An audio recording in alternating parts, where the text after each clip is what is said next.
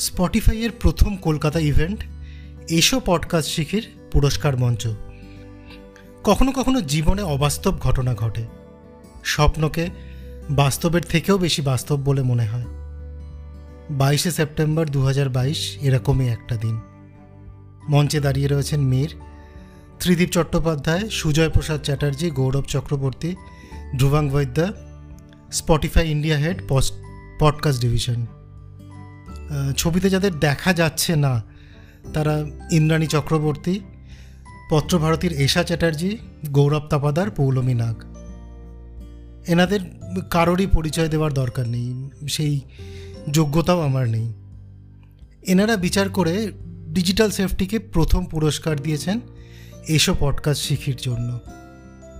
এত বড় সম্মান আমি একদিন পরেও বিশ্বাস করতে পারছি না। আমার থেকে কয়েকগুণ বেশি ভালো পডকাস্ট এই প্রতিযোগিতায় ছিল। টপ সেভেন্টি থ্রিটা লং লিস্টের অনেক পডকাস্ট আমি শুনেছি। আমাকে বিচার করতে বললে আমি টপ টেনই বাঁচতে পারতাম না। নিজেকে প্রথম কেন? টপ টেনেও রাখতাম না। অরিজিৎ সিং প্রতিযোগিতায় প্রথম হননি। টপ থ্রিতেই থাকেননি। তাই প্রতিযোগিতার ফল শেষ কথা নয়। আমার যে বন্ধুরা পুরস্কার পেলেন না, তাদের আবারও বলব এই পুরস্কার আমার একার নয়। এইসব পডকাস্ট শিখিতে যারা অংশগ্রহণ করেছিলেন, আমাদের সেই প্রত্যেকের।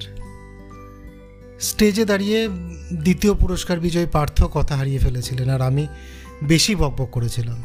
কিন্তু এই যে কথাটা বলেছিলাম, এই প্রাইজ আমাদের প্রত্যেকের, এটা একদম মন থেকে বলেছিলাম, আবারও বলছি, পুজো সবার ভালো কাটুক। ভালো থাকবেন। ধন্যবাদ।